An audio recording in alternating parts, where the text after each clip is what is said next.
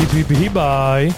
Vítame vás pri počúvaní a sledovaní bežeckého podcastu Nielen o behu, ktorý je plný pohybu, športových príbehov, inšpiratívnych osobností a vtipných momentov. Tak neváhajte a poďte sa s nami hýbať.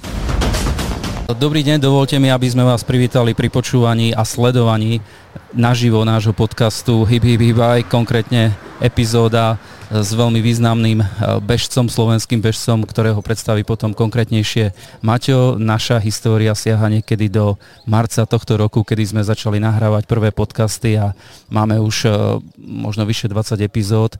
Máme, máme samozrejme v rámci nášho, našej ponuky eh, veľmi významných hostí alebo zaujímavých hostí, takže je možnosť si toto vypočuť, ale dnes špeciálne takto naživo v rámci festivalu Guča umenia prijal pozvanie Peťo Ďurica, o ktorom Maťo ťa poprosím, keby si povedal viac. Áno, tak aj ja vás vítam všetkých tu vo Zvolenskej Slatine na festivale Guče umenia, ale všetkých poslucháčov, ktorí to počúvate. A teda chcel by som privítať špeciálneho hostia Peťa Ďuricu. Peťo, vitaj. Ahojte.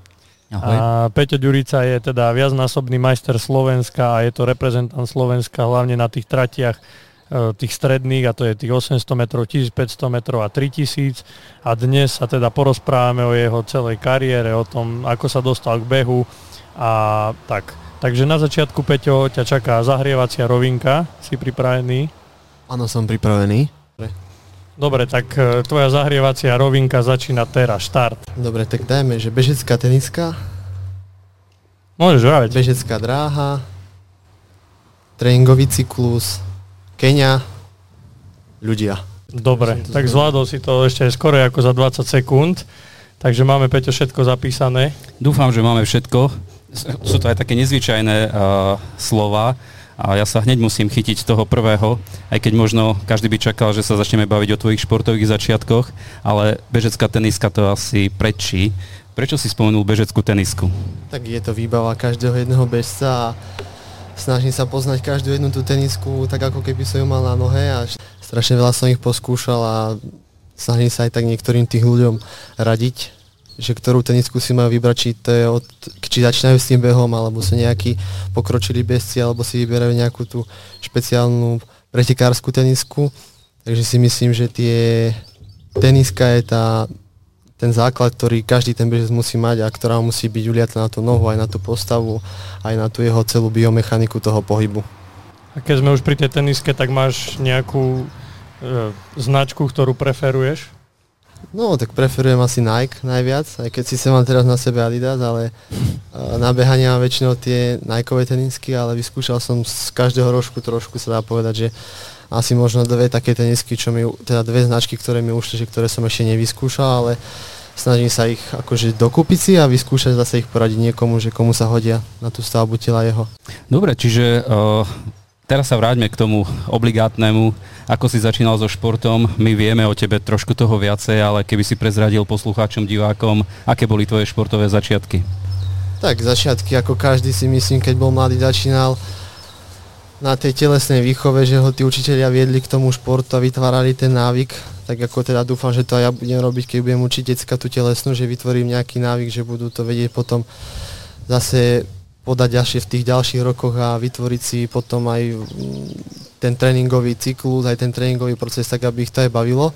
Takže to bolo na tej základnej škole, začínali sme teda na základnej, môžem povedať, že na mať, e, škôlke, mamina ma viedla k tomu športu, takže to bolo, začínal som hlavne pri tom futbale, lebo v Krupine je rozšírený futbal tak ako na celom Slovensku a ako som sa dostal pomaličky na strednú školu, tak som bol druhák na prelome tretej triedy na strednej škole zdravotníckej vo zvolenie a tam to začínalo, že ma oslovil vlastne určite si nechcem vyskúšať beh, potom ma poradili odporúčili k jednému trénerovi bežeckému a už pomaličky sa to začalo viesť a ten vlak sa pomaly rozbiehal.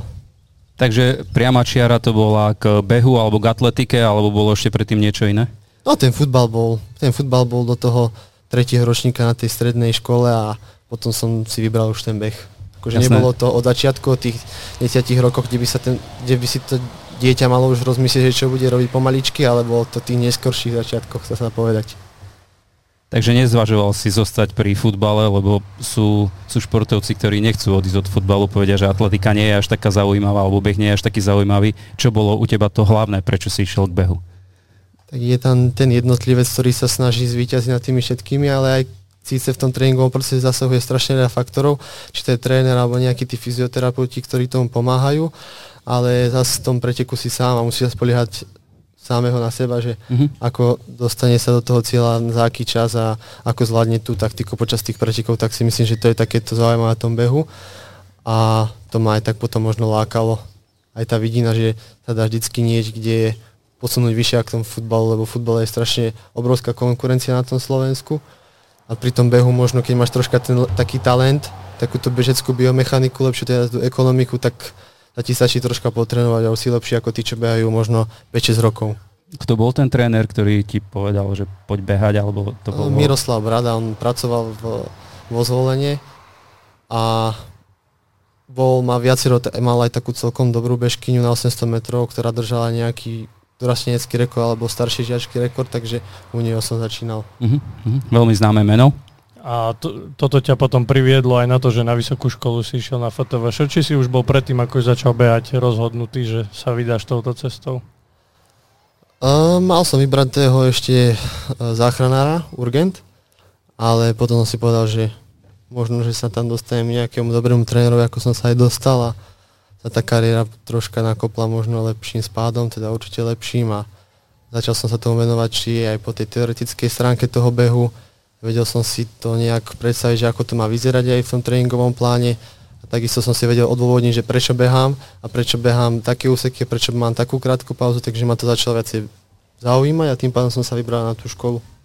Uh-huh. Takže keď sme už pri tom trénerovi, čo spomínal, tak, tak vlastne môžeme povedať, že ťa trénuje jeden z najlepších trénerov na Slovensku, ak nie možno aj najlepší a teda jeho meno je Štefan Mereš a je teda v tej skupine tréningovej si napríklad aj s Peťom a s Myšom Kováčovcami, tak ako sa k nemu dostal? Um, no ešte keď ja som chodil na tú strednú školu, tak som ešte do, odišiel vlastne do Bystrice, do Dukly a odtade ten tréner Dušan Valen, čo bol v Bystrici, tak zase mi poradil tohto trénera, tak som prišiel, ukázal som sa na jednom tréningu, povedal, že dobre, že som slušný chlapec mi povedal, že ma zoberie. Nechcel nič za to, takže som bol spokojný. Tak to, to je také odporúčanie, že ak chcete byť dobrí bežci, tak buďte slušní a budete dobrý bežec? Tak, podľa mňa asi to je taká pokora potom aj k tomu športu sa dá povedať.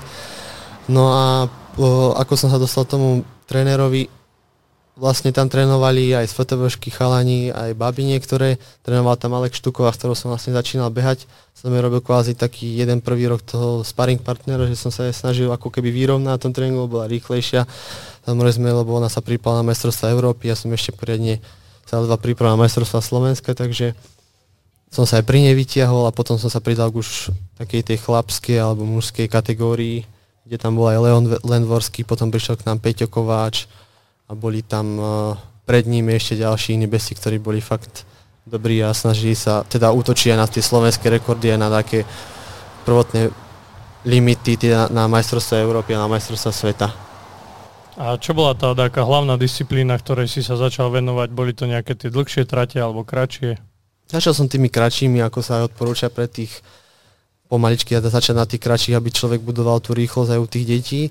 Takže ja som začínal tou 800 som to kombinoval s 1500, ale to, bolo to náročné hlavne, lebo to je dosť laktatová disciplína, ktorú človek pocíti až na konci, keď ju dobehne, alebo posledných 50 metrov nie, nie ako tak je to ako keď beží človek taký polmaratón a že začne cítiť posledné 2 km, ale už čo to bojuje, alebo 3 Takže bolo to ve- ve- také dosť veľké vypetie, ale tak som to zvládol, zrýchlil som sa a postupne som na tú stredné disciplíny, kde som sa adaptoval na tú 1500 a to si držím takú tú svoju doménu, že tú 1500 ešte behať minimálne 2-3 roky. Tak toto znie veľmi jednoducho, že stačí byť slušný, ukázať sa na tréningu, získať dobrého trénera a už to ide nejaké, nejako samo, ale samozrejme, že to nie je také. Uh, povedz, povedz poslucháčom, povedz divákom, že čo to obnáša tréningový proces, uh, odriekanie, respektíve neodriekanie. Tak hlavne ten tréningový proces sa skladá z toho, že musí tam byť nejaká tá postupnosť, ktorá sa nemôže preskočiť, lebo ako náhle sa preskočí, tak potom ten človek um, ho to dobehne na tých pretekoch alebo ho tam dobehne nie na tých pretekoch, a dobehne to o niekoľkých rokov, že už nebude vedieť posunúť tú svoju výkonnosť, takže všetko treba robiť postupne, zaznamenávať si, zaznamenávať si každý ten tréningový, tréningový deň, popísať si ho, označiť si ho nejakým úsilím, odbehnutými kilometrami a e, postupne sa nači- pozná to telo a bude vedieť, že kedy stačí a kedy môže pridať zase. Rozdeliť si ten tréningový proces na niekoľko častí, čo sa týka, lebo iné, iné tréningy sa trénujú v zime, iné tréningy sa trénujú v lete a to si myslím, že každý pozná.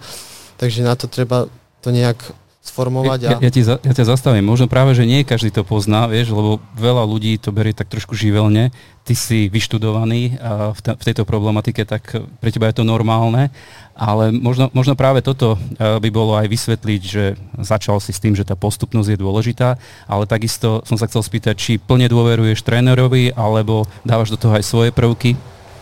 Tak ja plne dôverujem tomu trénerovi, to je asi podľa mňa hlavné. Ja som taký zastanca toho, že určite mu niečo poviem, ale vždy nájdeme nejaký ten kompromis, aj keď ten kompromis je možno, že on povie 90% a ja doplním 10% toho, ale väčšinou sa spolieham na toho trénera. Takže a hlavne veľmi dôležité, čo sa týka toho behania, je dbať na tú regeneráciu správnu na ten odpočinok, lebo tam vzniká super kompenzácia, ktorou sa vlastne všetky tie prahové hodnoty zvyšujú a postupne sa adaptujú na tú vyššiu kvalitu a na tú vyššiu rýchlosť toho behu. A keď vravíš o tom tréningové cykle, tak veľa ľudí sa aj mne napríklad smeje alebo čuduje, že si píšem tréningový denník. Máš aj ty nejaký tréningový Jasné. denník? Ja už mám od 2017. tréningový denník, takže idem si pozrieť, čo som robil v 2017, aké časy som behal. A prípadne napríklad, ako som bol zranený, dajme tomu, že rok, dva roky dozadu, tak si idem pozrieť, čo som behal v tom období, aby som sa vedel asi naspäť dostať do toho a stabilizovať tú výkonnosť po tom zranení a postupne sa dostať, že zase si pozriem minulý rok, čo som behal, že kde treba pridať, kde zase treba ubrať a uh, veľmi akože ten tréningový denník je závislý a od toho sa všetko vlastne odvíja tá celá tréningová, teda tá celá bežecká kariéra toho bežca. Ako si povedal, regenerácia je dôležitá. Máš nejakú ty osobnú skúsenosť s tým, že si podcenil regeneráciu? Mal som zranenie dva roky dozadu, ale či to bolo podcenenie v regenerácii, tak to neviem, lebo každé to telo regeneruje troška ináč. Niektorý bezcí za celý život beha 20 rokov, nezranil sa ani raz, alebo možno bol len taký pretrenovaný, ale svalové zranenie nemal žiadne. Ale čo sa týka mňa, tak sa snažím využívať uh, to valčekovanie, čo každý mm. pozná, možno tú vibračnú pištoľ, lymfodrenáže nohavice a takisto nejaké tie doplnky a hlavne teraz, keď je to teplo, tak treba dbať ešte hlavne na ten pitný režim, doplňať soli, elektrolyty a podobne takéto všetky tie výživové doplnky, ktoré sú vhodné pre toho športovca, nebrať to akože na tú ľahkú, ľahkú váhu. Hej, že teraz vydržím v pohode, zvládol som to a zajtra sa už nepohnem asi. To telo si to pamätá a ono mu to potom zráta o mesiac alebo možno dajme tomu aj za týždeň. Hovorili sme o trénerovi, ktorého máš, ktorý je veľmi dobrý a ktorý pôsobí v Bratislave, ale my vieme okrem toho, že teba niekto trénuje, že aj ty sa venuješ trénerstvu. Povedz nám niečo o tvojom, tvojom, tvojej kariére trénerstva. A tak je to taký začiatok, snažím sa to robiť ako vo voľnom čase. Chcel by som si spraviť určite z toho nejakú prácu, že ktorá ma bude baviť. Snažím sa trénovať, ja hlavne trénujem taký, že fakt, že hobby bežcov, ktorí začínajú s tým behom, takže začíname úplne, úplne od základu tej bežeckej techniky až a dostávame k nejakým tým cieľom bežeckým. Snažím sa im odporučiť tú bežeckú obu, môžu naštíť rôzne predajne, kde si vedia odmerať ten bežecký došľav alebo ten klasický došľav, odporučiť im nejakú aj tú pronačnú alebo supinačnú tenisku a plus alebo nejaké vložky do týchto panok, tak sa nesnažím vysvetliť, že nebrať to na tú ľahkú váhu.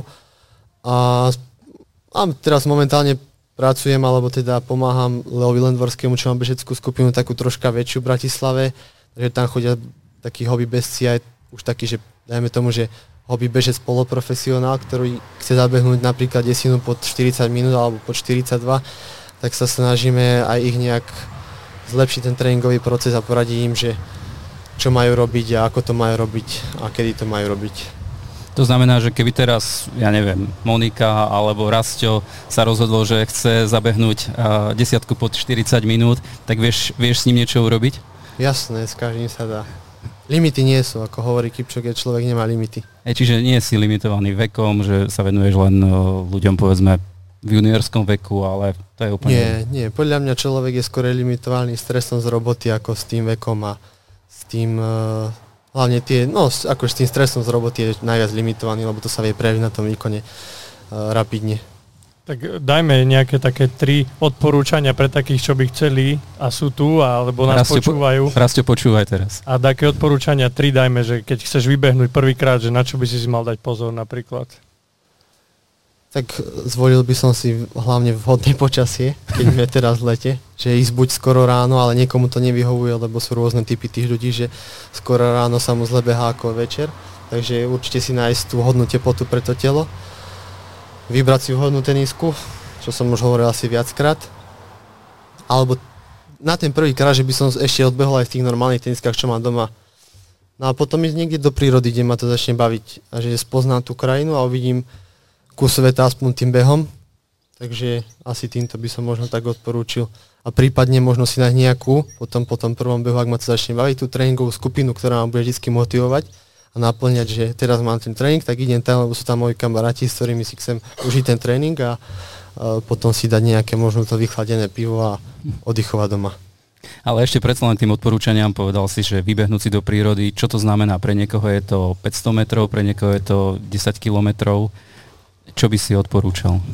Odporúča sa tak, že napríklad keď bežíme dvaja, alebo dajme tomu, že bežia dvaja, tak medzi sebou aspoň na ten prvýkrát medzi sebou sa tak jemne rozprávať, povedať si dve, tri slova, tedy viem, že bežím na úrovni toho aerobného prahu, nezakysulujem sa, v si to užívam, neskôr do toho takého behu, že áno, že odpoviem mu tomu môjmu kamarátovi, ktorý už dlhšie beha, odpoviem mu, že áno, alebo že OK, alebo nevládze, snažiť sa vždy tam mať nejakú tú vetu, to nám aj tréner hovorí, že keď idete klúcať a rozprávate sa medzi sebou, to vás potom tak akože brzdí a udržujete sa v tej takej v tej zóne, ktorá sa to telo rozvíja, rozvíja sa tam mitochondrie, rozvíja sa tam e, rôzne iné svalové vlákna ako pri tom rýchlom, kde sa len človek zakyseluje a nedáva mu to nič vlastne do mm-hmm. toho tréningového procesu.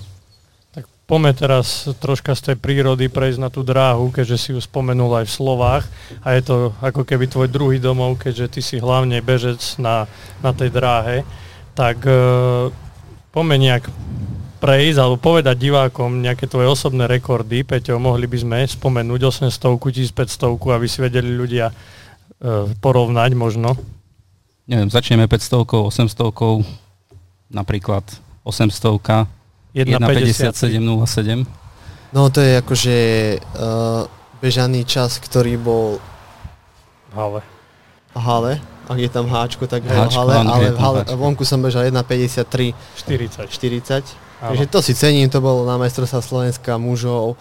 Predo mňa bol, boli dvaja chalani, jeden, to bol vlastne tretie miesto, som ten získal, jeden chalan bol Andrej Pavlini, ktorý je aj medailista z majstrovství Európy do 18 rokov, kde vyhr- bol tretí na 1500 metrov a druhý bol náš tiež tréningový kolega, už teraz Matúš Babulík, ale ten je tiež zranený, takže to si tiež tak akože cením tú 800. Nie som asi taký rýchly, ale snažíme sa to vždy tú rýchlosť udržať, aby sa potom premietla aj v tých vytrvalostných veciach.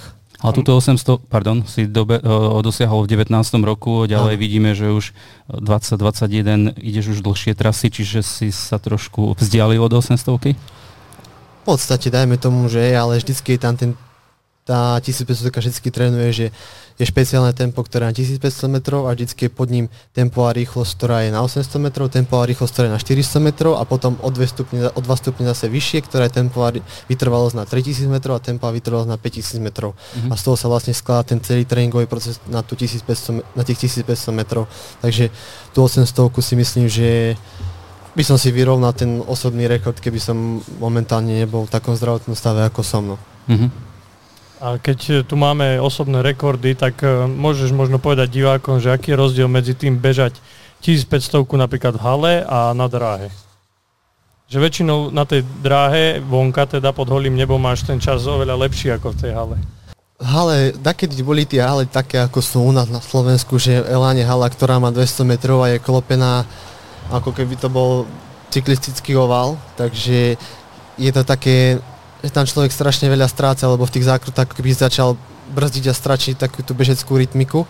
Ale čo sa týka v iných halách, napríklad v Česku, kde sú tie haly úplne inak postavané, alebo v Rakúsku, tak tam si viem povedať, eh, alebo som si možno istý na 99,90%, že by som mohol zabehnúť lepší čas aj v hale ako vonku. Uh-huh. Ale zase keď vyhnú veľmi dobré povedronostné podmienky v, na nejakom štadióne, dajme tomu aj Banskej Bystrici, tak zase ten čas sa tam dá bežať oveľa lepšie. Ale asi v tej hale väčšinou sú tí bežci ako keby v tej príprave sa dá povedať objemovej, že nie sú v tej rýchlostnej príprave a snažia sa tam ísť z toho objemu ako z tej rýchlosti a kde zase v tej v lete púšťajú z toho objemu do toho rýchlosti, takže sú rýchlejšie tie časy. Mhm, čiže to je tou špecifickou prípravou, že v zime sa beha troška iný tréning ako v tom lete. Áno, presne tak. A preto je tá hala taká špecifická.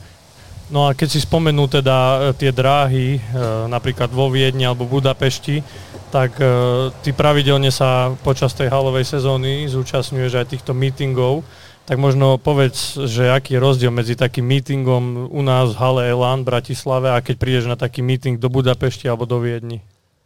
No tak keď sme boli v tej Viedni, tak to bolo vykúrené.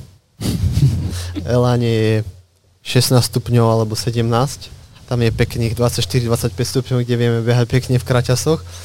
A je tam iný povrch tej haly. Je to stávané ako keby na palubovkách, ako teraz sedím na tomto pódiu, na to je postavený tartan, tým pádom každá, ten krok sa keby viacej človek odráža dopredu, kde to v hale Elán je to postavené na betóne, tak je to strašne tvrdé a trpia tam aj vlastne tie všetky kolena, klby a svaly, šľachy a dojde tam k tomu väčšiemu zraneniu, môže tam dojsť k častejšiemu tomu zraneniu, alebo prípadne v zase Elan je tak úplne, že veľmi klopená zákruta, do neviem akých stupňov, ktorý si myslím, že nesplňaný štandard nejakých me- medzinárodných takých pretekov, ktoré sú označené nejakou známkou, kde to napríklad tej Viedni je tá zákruta dlhšia ako tá rovinka, tým pádom je to menej klopené a dá sa tam bežať rytmickejšie a je to oveľa lepšie, aj tá teplota. Len treba dať pozornosť, tých halá býva strašne sucho a po tých pretekoch sa treba hneď nejak ovlažiť, lebo čím je suchšie, tak tým viacej baktérií a tým môže dostať človek nejakú infekciu a je vyvávený vlastne na tú celú sezónu zimnú. Je to aj tak, že vlastne na tých našich meetingov väčšinou je len tá domáca konkurencia a keď už ideš do toho zahraničia, tak tá konkurencia je asi oveľa lepšia. No tak my sme zahraničie, že prídeme k ním, tak sme my zahraničie a Češi si vedia spraviť sami zahraničie, lebo majú tú kvalitu oveľa lepšiu ako my. Takže za to tam chodíme, to sa týka aj Maďarov, kde majú takých 5-6 bezcov, ktorí sú od nás lepší.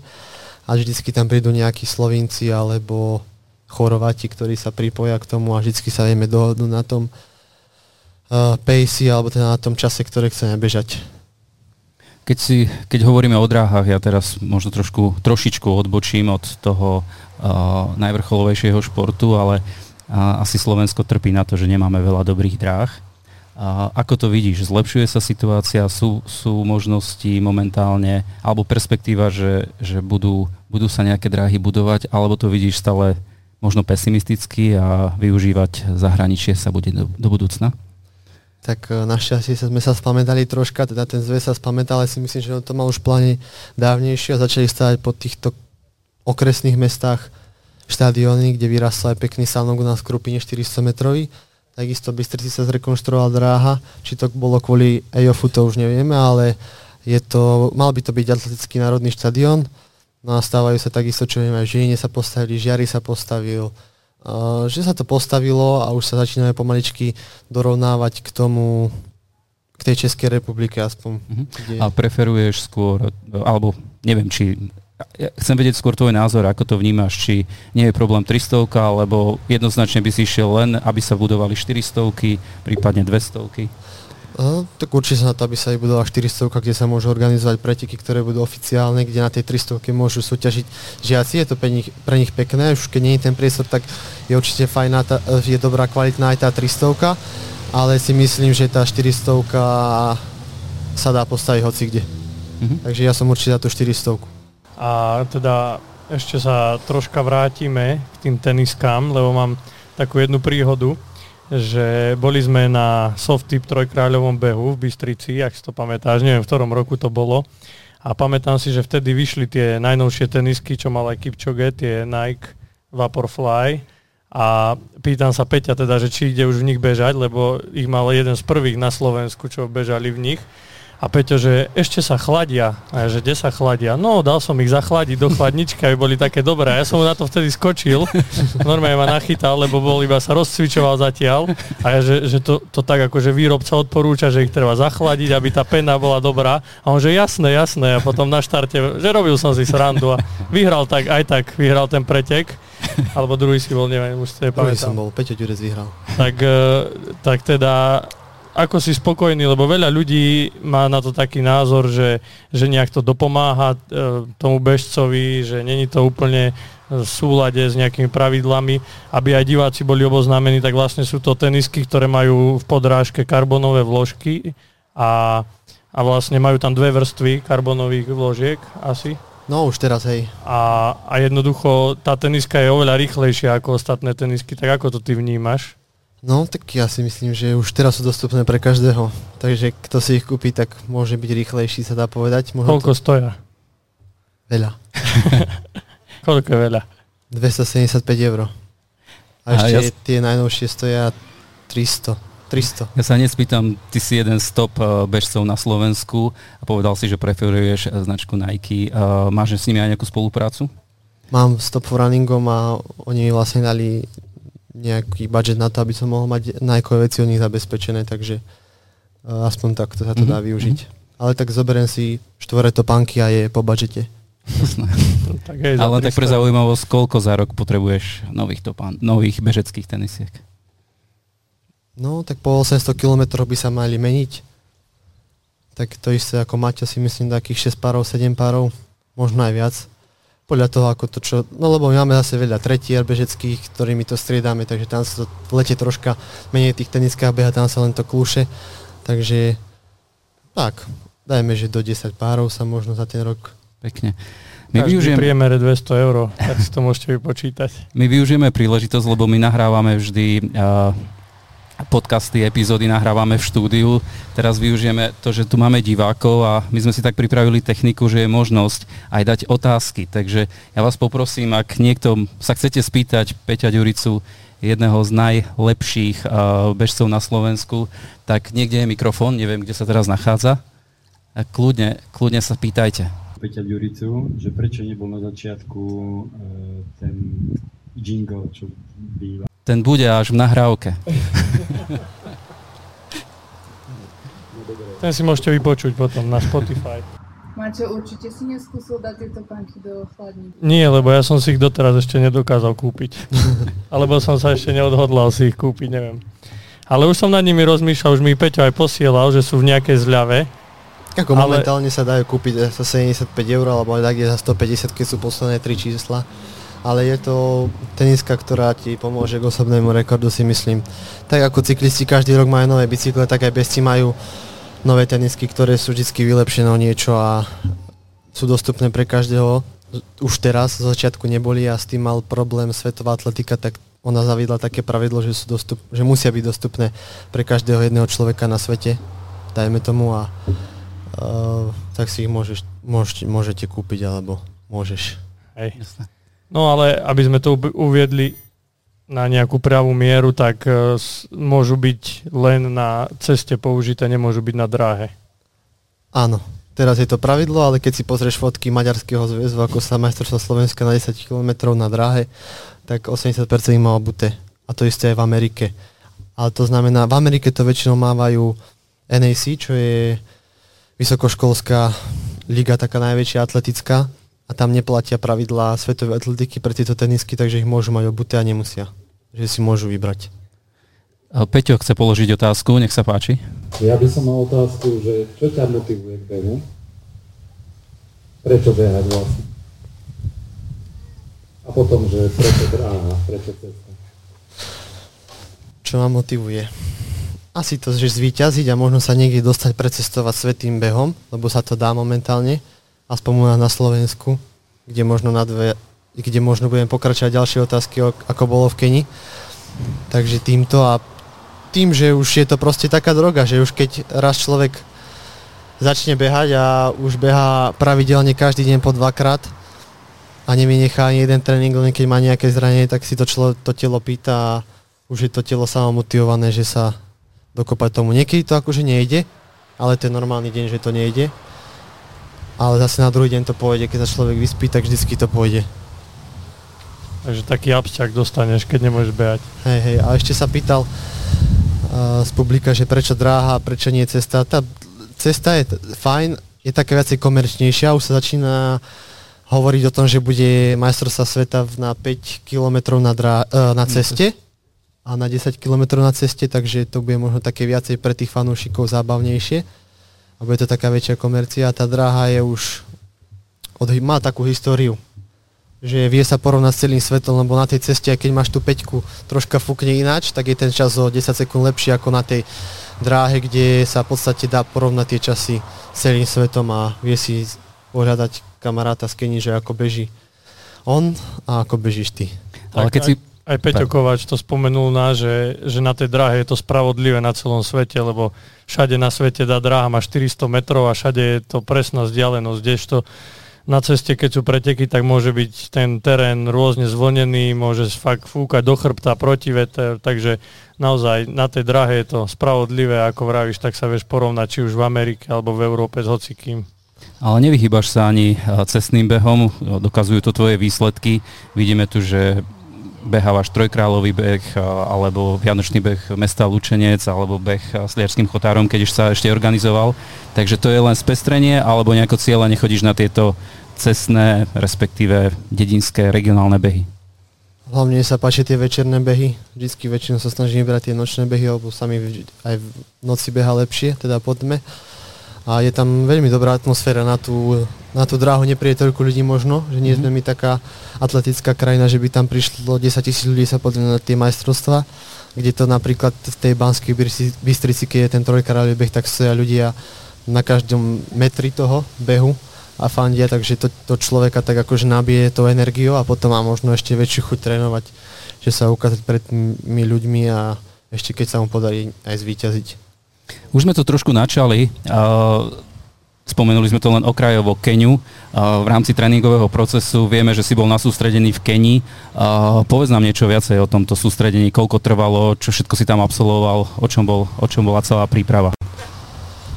No tak je to taká meka toho behania. Neviem, či aj Peťo Kovač o tom troška povedal. Spomínal, spomínal, áno. Povieme aspoň troška toho základu, že je to mesto v nadmorskej výške 2400 metrov, volá sa Iten, kde 90% populácie beha a potom ide buď do roboty alebo beha ešte po obede podľa toho, akú majú výkonnosť.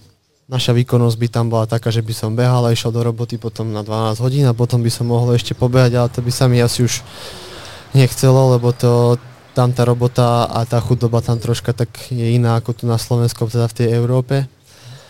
No ale si tí ľudia sú pokorní k tomu behaniu a berú to ako skore podľa mňa už ako také náboženstvo aj toho Kipčogeho, keď im povie, že chce byť prezident, tak bude prezident podľa mňa v Keni. Majú ho za takého boha. Mm-hmm.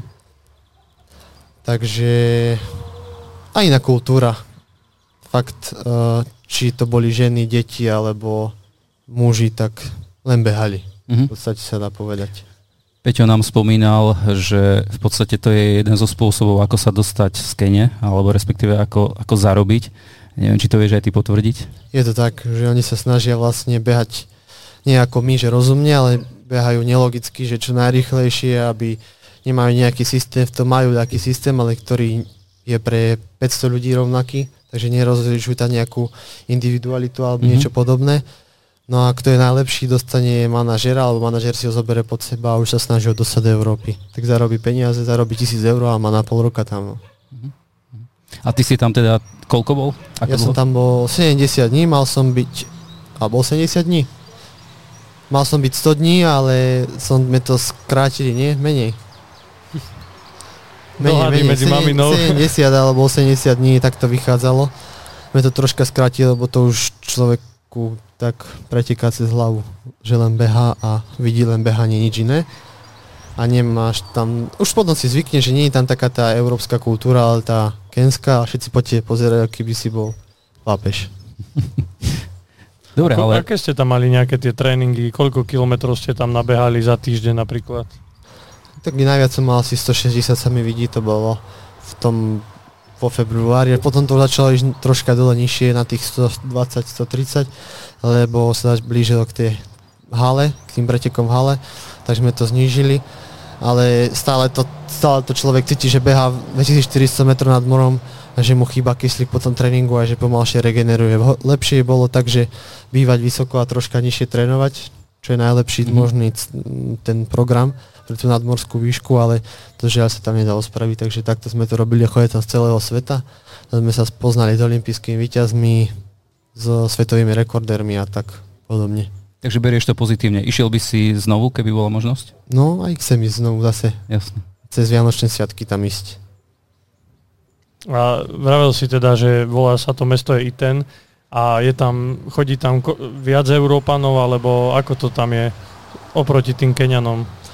No, vždycky, samozrejme sú tie obdobia, tak ako som hovoril v tréningovom procese, no oni tam prídu v tom zime, kde sa snažia najviac naberať tú ko- základnú všeobecnú kondíciu, že behajú veľa kilometrov a vždycky sa im pripoja, teda oni sa pripoja k tým Kenianom, alebo aj opačne to môže byť, že Kenia sa pripoja k nim, lebo vidia, že sú Európani, že sú bieli, takže že možno si niečo zarobia, že otiahnu tréning alebo niečo podobné.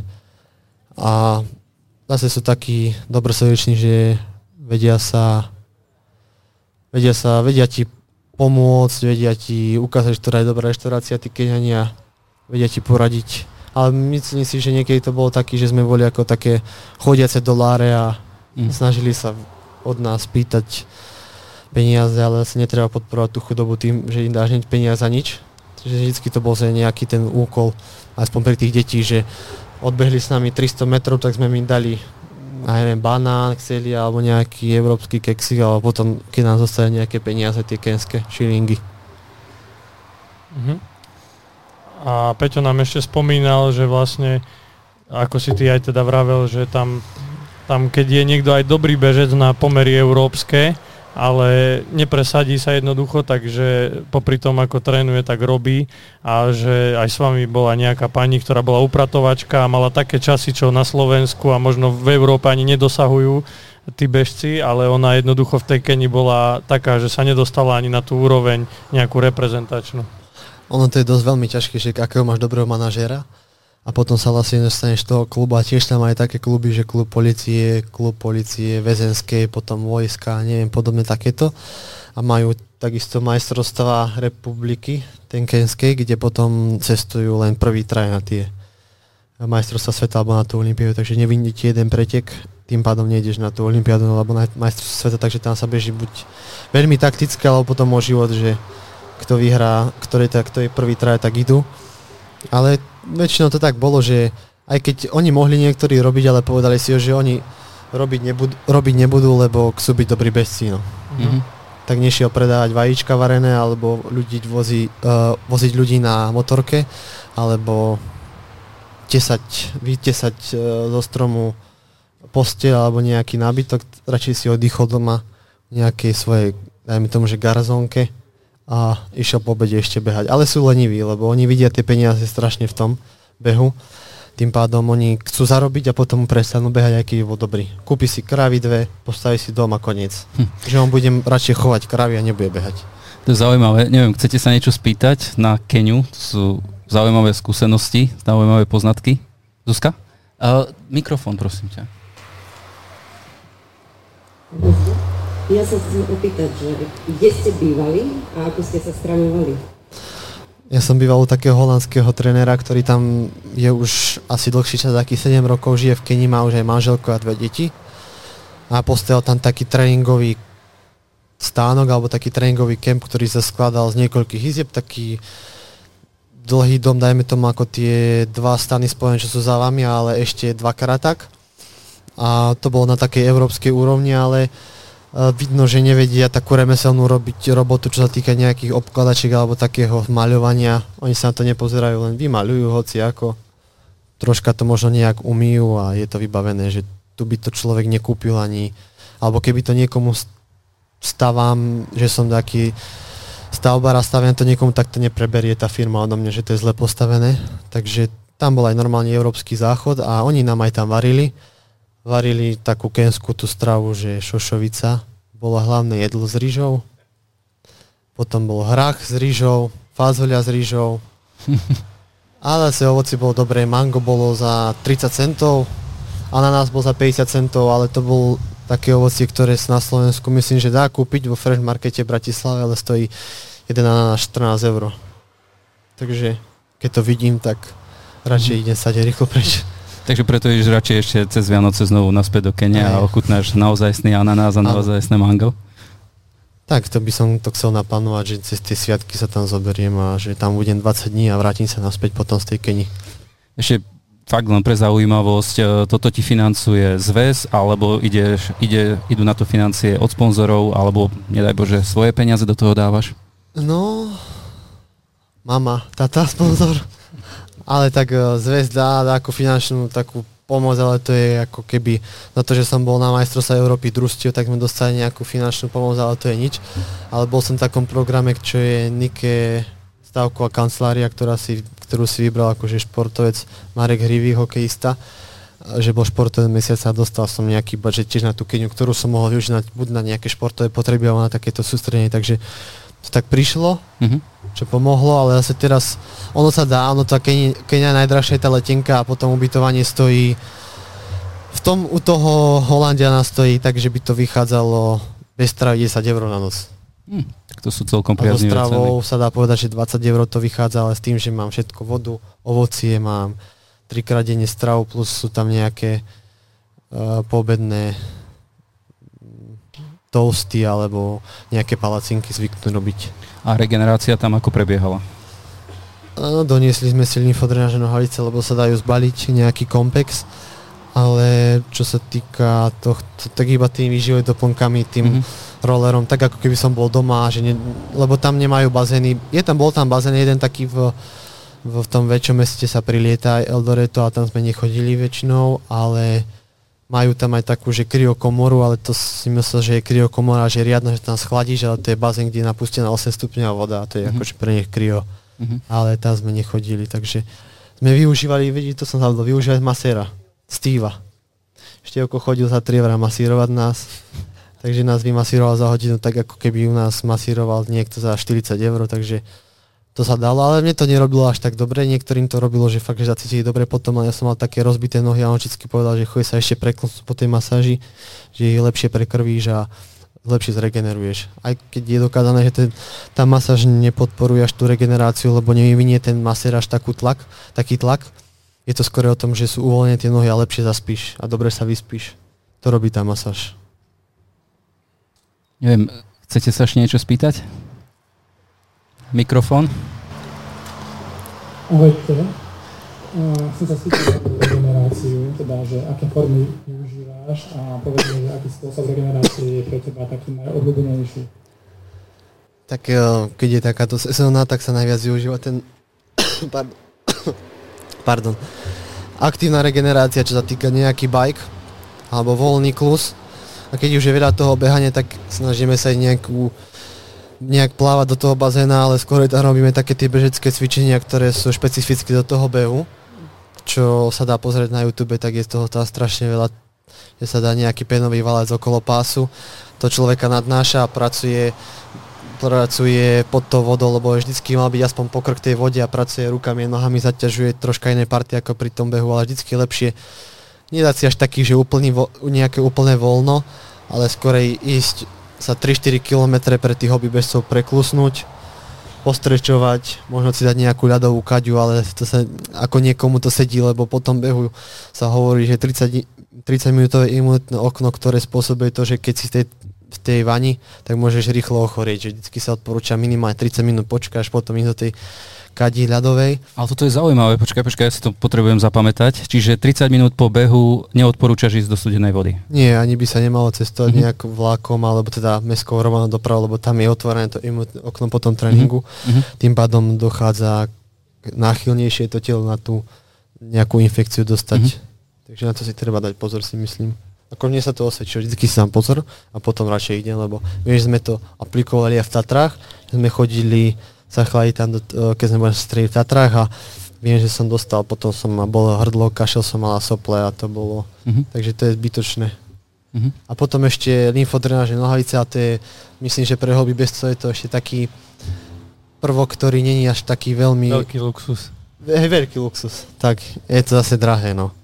Jasne. Ale dá sa kúpiť uh, Compex, ktorý sa stojí 100 eur, je podobný ako tomu drahému nemeckému či švajčiarskému. Má to podobné funkcie, takže ale zase to je typ regenerácie, že na svalové, potom tá lymfa je vlastne na tie lymfy a na vytlačenie tej krvi, na zbavenie sa toho laktátu. Takže treba nájsť, čo je dobré. Ja som zastanca tej aktívnej regenerácie, že i sa preklusnúť, na konci si dať nejaké 4, 3-4 také svižnejšie rovinky do 60 metrov a na druhý deň sa cítiš fresh. Mm-hmm. A keď si povedal ten stretching, tak e, ten používaš, teda kedy ho e, aplikuješ? Po tréningu hneď, alebo večer, alebo kedy? No, podľa toho zase sú dva typy toho stretchingu. Dynamický, ktorý by sa využil pred tým behom, v tej rozcvičke, že už keď si rozbehaný po tom rozkuse, tak aby tá pulzová frekvencia už neklesla na tú nejakú hodnotu po tých 100 pulzov za minútu, ale držať si tých takých 115, 120, ale to je strašne individuálne u každého, takže ten dynamický stretching. No a potom ten stretching sa dá skombinovať s tým valčekom, že skôr je také, mm, že nie až také cvičenia z toho stretchingu, že si, uh, ako by som to vysvetlil, že sa natiaľ za to špičkou čo najviac, aby si spravil tú nohu natiaľ čo najviac, lebo potom človek stráca tú pružinu v tej nohe. Takže do takého rozsahu, ktorá ma pustí, vždycky to ide s výdychom a potom nejaké tie mobilizačné radšej cvičenia. To sa troška líši v tom, že tam sa zapojujú také tie väčšie kluby ako kolenný klub a bedrový klub, ale to sú také špecifické cvičenia, ktoré zase sa dajú vyhľadať na tom YouTube alebo niekde sa poradiť u fyzioterapeuta. No dobre, tak aj toto všetko, tá regenerácia viedla k tomu, že vlastne, aby vedeli aj diváci, tak v roku 2021 si sa stal majstrom Slovenska na 5000 metrov na dráhe, bolo to v Trnave.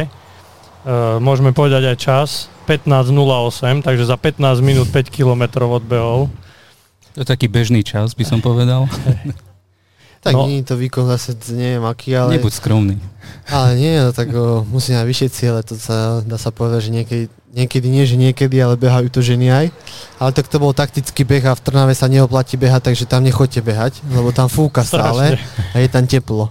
Takže tam neodporúčam ísť na preteky. Presne tak, ale chcel som nadviazať na to, že vlastne stalo sa to, teda stal sa tým majstrom Slovenska v roku 2021 a predtým musíme teda spomenúť, že v roku 2020 prišla taká menšia tragédia, alebo teda väčšia tragédia vo vašej rodine, kedy si chcel aj s tým behom skončiť, už to bolo také nalomené a nakoniec dobre, že si to nespravil, lebo teda si sa stal s tým majstrom Slovenska. No a teda v tom 2020 sa stala tragédia, že spolu tebe aj s maminou teda zhorel rodinný dom, ktorý ste mali v Krupine. A vtedy viem, že vlastne si, si teda vyrobila, urobila sa taká zbierka, kde sa mohli všetci kamaráti, ale aj zväz pozbierať teda nejaké tie peniažky, aby, aby ste ten dom mohli nejak zabezpečiť. Tak povedz nám o tomto, že ako si to vnímal aj z tej takej osobnej stránky a potom aj z tej bežeckej, lebo vlastne v tom dome e, si mal všetky tie bežecké veci a takisto aj nejaké trofeje a všetky takéto veci osobné. Tak asi najťažšie to bolo pre maminu. Ja by som potom možno aj dal slovo mamine. Radšej nie, dobre. Tak najťažšie to bolo asi pre maminu, tak keď si to stávalo celý život sa bývať dome, tak jej to za 20 minút zhorelo pred očami. Dajme tomu a no najťažšie bolo potom sa vrátiť do takých tých koľají, že všetko to z nejak sa nadniesť nad tým a že asi sa to malo možno stať. Možno to toho človeka nejak zoceli a pustne ďalej a ja som bol aj tedy zranený, takže to bolo také, že som sa aj vracal do toho behania a potom sa mi nechcelo, lebo snažili sme sa aj nejak dokopy dať, že no chvíľu sme nemali kde bývať, no a potom sme už mali, samozrejme do, týždň, do dvoch týždňov sa to vyriešilo, takže to sa už potom aj tak unormálne, ja som bol na internáte, takže ja som nejaké veci si akože zachoval, hej, ale tie trofeje a toto tam zostalo, no tak z toho mi nezostalo nič, zväz mi ako potom dodatočne daroval medaile, ktoré som povyhrával, ale tie také dajme tomu, že tie putovné poháre alebo tie behy, ktoré som mal rád, tak tie už asi nezískam a tak budem sa aj snažiť zase vyhrať na tých behoch ešte, ak sa budú zorganizovať. No a potom postupne to začalo, asi sa, vrat, no ako som hovoril, vrácať do tých koľají a vyzbierala sa nejaká tá finančná pomoc. Začali sme hľadať alternatívu, že kde budeme bývať a kde si postavíme v podstate nový dom. No a pomaličky sa nám to aj podarilo, takže teraz bývame ako keby v novom, ale ten bol taký, že už bol postavený, ale nebol až celý dostávaný, tak sa musel narýchlo prerábať a ako sa sme tam bývali, tak sa prerábal. No ja som možno to šťastie, že som uh, býval na tom internáte, tým pádom som vedel odísť aspoň od tej reality normálnej do toho internátu a trénovať a žiť ako keby dáme tomu, že človek no, má, ako tá mamina to mala najhoršie, no, že musela robiť asi všetko sama, no. Hovoril si o tom, že veľa ľudí vám pomohlo, aj uh, v zahrievacej rovinke si hovoril, si spomenul slovo ľudia, neviem, či to malo s týmto nejaký súvis, alebo si myslel úplne na iný okruh ľudí. No, v podstate aj na to, ale a že človek akože spozná pri tom behaní strašne veľa ľudí a ako aj priateľov, aj uh, pocestuje celý ten svet, tak môže zahranične asi priateľov, takže je to také, že dá sa, dos- akože tým behom sa dá dostať po celom svete a spoznať nových ľudí, ktorí ti môžu pomôcť, keď to potrebuješ. No a podľa mňa to je aj tá jedna skupina, aj tí, čo vám pomohli s tými peniažkami na ten dom, aj tí tvoji priatelia, tak môže sa to tak rovnať, že je to tak. Ja by som možno uh, už aj, aj posunul túto, túto uh, otázku, alebo respektíve sa posunul, lebo si povedal, že bolo to pre vás štart, uh, respektíve ste si uvedomili, že treba pokračovať. Aké sú teda tvoje najbližšie plány, ciele, či už v atletike alebo v živote? Tak uh, čaká ma ešte taká, že malá operácia, ale to je len majú vybrať tak kúsok časť ako keby chrupálky odlupnutej tak verím, že to prebehne za 10 dní som späť, akože nebude to nejaká veľká pauza. No, ma to obmedzovalo pri tom behaní a nevedeli sme priznať, že čo je chyba. Takže to sa zdravotníctvo do poriadku na 100%, aby tá Kenia alebo tá Kenská republika to sústredenie tam naplnilo zase nejaké to moje očakávanie od toho, lebo sa hovorí, že keď sa tam vrátiš druhýkrát, tak tá nadmorská výška by ti mala pomôcť ešte lepšie a už si viac na to adaptovaný, takže to by mohlo pomôcť ešte viac. No a bude tak, že univerziáda svetová v Číne už sa dvakrát preložila kvôli covidu, takže možno, dúfajme, že sa po tretíkrát nepreloží. Tak tam splniť hlavne ten uh, Ačkový limit do, do tej univerziády, a či to bude na 1500 metrov alebo teda na 3000 metrov prekážok, lebo to je taká, že nová disciplína mojom eteri. Áno, tak teda veríme, že sa ti to podarí, že sa tam dostaneš a že budeš úspešne reprezentovať Slovensko a teda aj seba. A teda prajeme ti veľa úspechov a dúfam, že ešte o tebe nie len my, ale aj všetci budú počuť len v tom dobrom a že možno posunieš aj nejaký slovenský rekord. Určite áno, hlavne aby ti zdravie slúžilo, lebo to je asi, slúžilo, to je asi základ. Takže všetko dobré prajeme a nech sa darí, nech splníš limit a nech sa do Číny, alebo nech Čína sa teda už uskutoční a nech sa tam dostaneš. A takisto, takisto ti prajeme, prajeme veľa úspechov, či už uh, pri trénovaní alebo sam, uh, v samotnom živote ako takom. A veľmi pekne ďakujeme, že, že si meral cestu, že si prišiel k nám do podcastu. Mm, ďakujem aj za toto pozvanie a verím, že možno som niekoho obohatil s týmito bežeckými radami alebo odporúčaniami a možno niekoho zasvetím ešte do tej bežeckej kariéry a vzniknú noví Kipčogejovia na Slovensku. Alebo noví Peťovia Ďuricovia. Ďakujeme veľmi pekne. A ešte také odporúčanie, počúvajte uh, naše podcasty Hip Hip Hibaj uh, v rámci podcastových aplikácií Spotify, Google Podcast alebo na YouTube kanáli. Takže ešte raz ďakujeme veľmi pekne. Ahoj Peťo, ahojte. Ďakujem, ahojte. Čaute.